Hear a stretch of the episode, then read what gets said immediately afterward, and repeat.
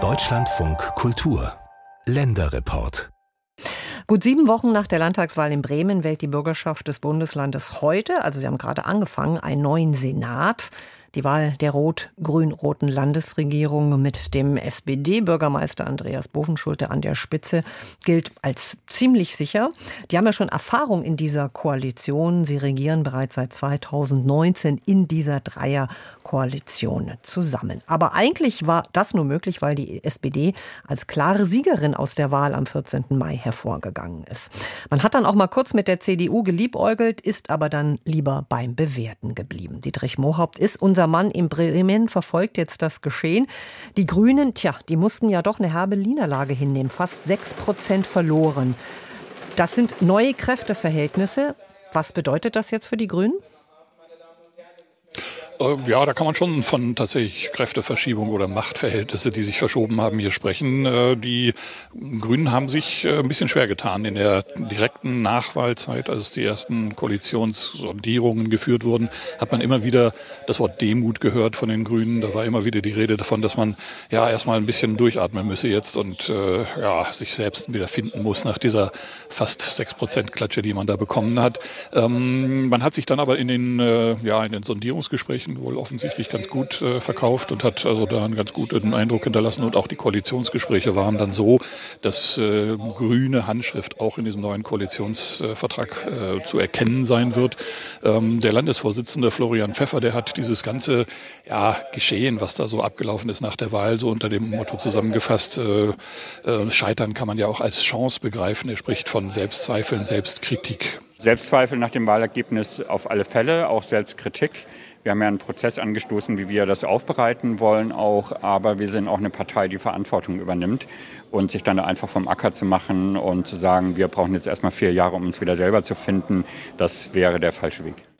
Also eine gewisse Mischung aus äh, ja eben Selbstkritik und Neuaufstellen bei den Grünen, aber auch einem gewissen Optimismus. Leise Töne und im Hintergrund hört man auch, Sie sind nämlich gerade in der Bremer Bürgerschaft und die Sitzung dauert ja noch an. Jetzt läuft gerade die Aussprache.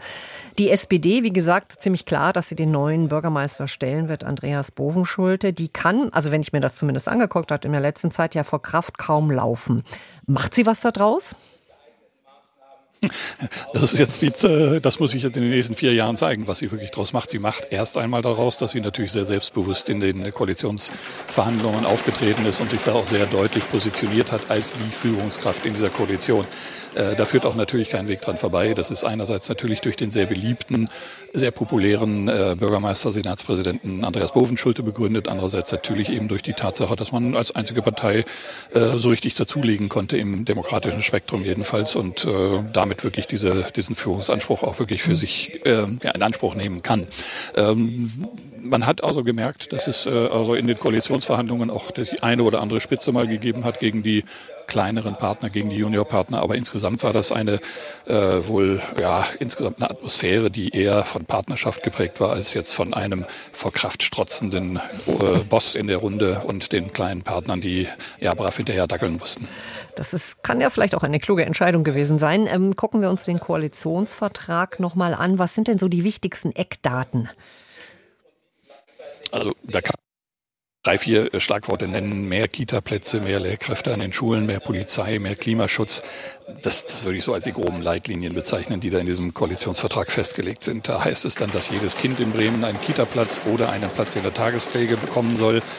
Das ist eben eins der Versprechen. In Grundschulen sollen künftig Lehrkräfte in jeder Klasse von Erzieherinnen zum Beispiel unterstützt werden. Die Zahl der Polizisten im Land soll bis 2027 auf 3100 steigen. Das ist eine gewaltige Zahl. Weiß auch noch keiner so recht, wie das funktionieren soll, weil das auch mit den Ausbildungszahlen gar nicht so gut hinhaut. Naja, und Teile der Bereitschaftspolizei sollen künftig standardmäßig mit Tasern ausgestattet werden. Solche Dinge sind äh, ja ganz heiß diskutiert worden in der letzten Zeit in Bremen.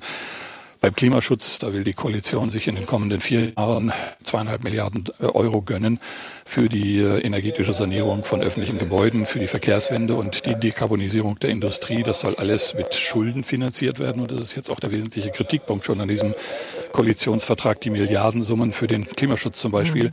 Die sollen eben über so ein neues Sondervermögen, ja, trotz Schuldenbremse und Haushaltsnotstand finanziert werden. Da sagt die Opposition, das sei ein No-Go.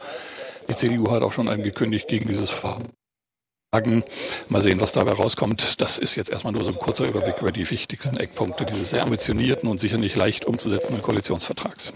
Vielen Dank für diese Einschätzungen. Dietrich Mohaupt ist in Bremen in der Bremer Bürgerschaft und dort wird heuer ein neuer, beziehungsweise der alte Bürgermeister Andreas Bovenschulte von der SPD gewählt. Vielen Dank für diese Einschätzungen.